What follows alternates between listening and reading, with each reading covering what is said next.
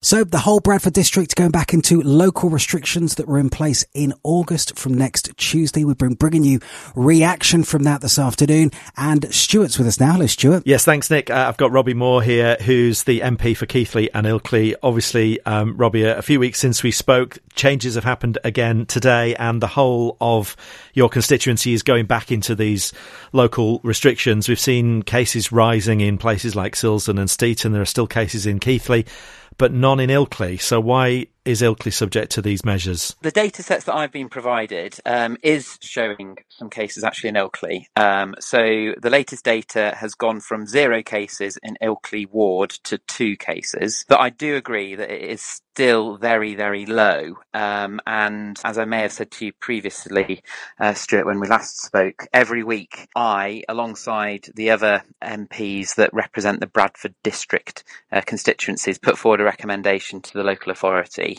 about how we feel our constituencies should be dealt with. My feeling is for, for the Ilkley ward, uh, given that we are still seeing very, very low cases, uh, only two cases across the whole of the ward area, I still feel that um, that particular ward uh, could remain out of the uh, local restrictions. But obviously, it, it isn't going to be, and Bradford Council saying, you know, it, it, we are one local authority area and people travel around within the area, so we need to stop the spread even more by including including Ilkley in this. Yes, and that's and that's what's happening. So from Tuesday, the local restrictions will take effect uh, across the whole of the constituency, uh, but also obviously across the whole of the the Bradford district uh, local authority area. And are you worried that that's going to have an impact on on businesses and in particular kind of eating out venues and pubs and things which have already you know been hit hard by it? They got some help in August with the Eat Out to help out, but essentially people can't go and meet other families and other friends in restaurants and pubs from next week. The whole constituency has already been exposed to the local restrictions uh, through August, and Ilkley was as, uh, as well.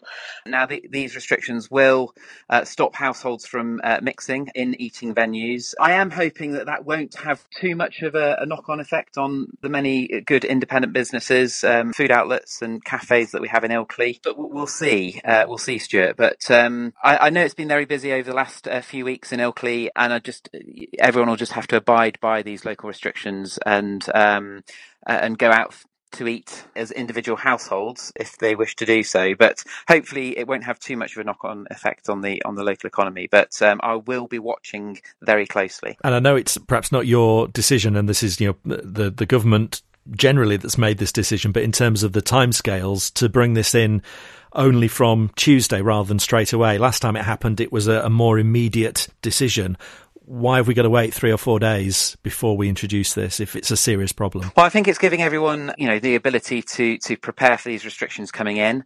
The reality of it is across the constituency, the three wards of Keighley are still in local restrictions. So this is only impacting Craven, Ilkley and the Worth Valley wards. So at least the residents within those areas have now got a few days to prepare for these restrictions coming in and to understand what that means uh, for their future movements and interactions with other households going forward. And obviously, we've tried to make things as clear as possible for people on our website and the, the information we're giving out on the radio about what the rules are and what they're going to be from Tuesday. But clearly, nationally, there are different things going on now in the northeast and parts of the northwest. Now they've got these curfews and tighter restrictions. Do you think things are clear, or is there a confusing message nationally that makes it hard for people to understand what they can and can't do. Everything is being done on a local scale, and I, I, do think that that's the right thing to do because we need to try and keep those areas which are still showing no COVID cases open up uh, as much as possible. But for the areas that are showing increasing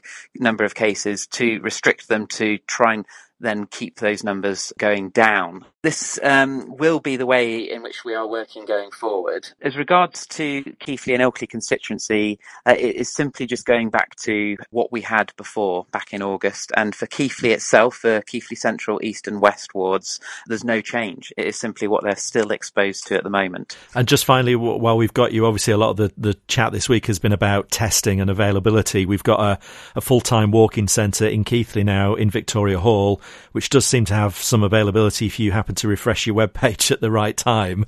Are, are you content with the testing regime in your constituency at the moment? Well, I've actually had uh, pretty good feedback in relation to the site uh, at Victoria Hall. Um, I, we're really fortunate that we've got that site there, which is great.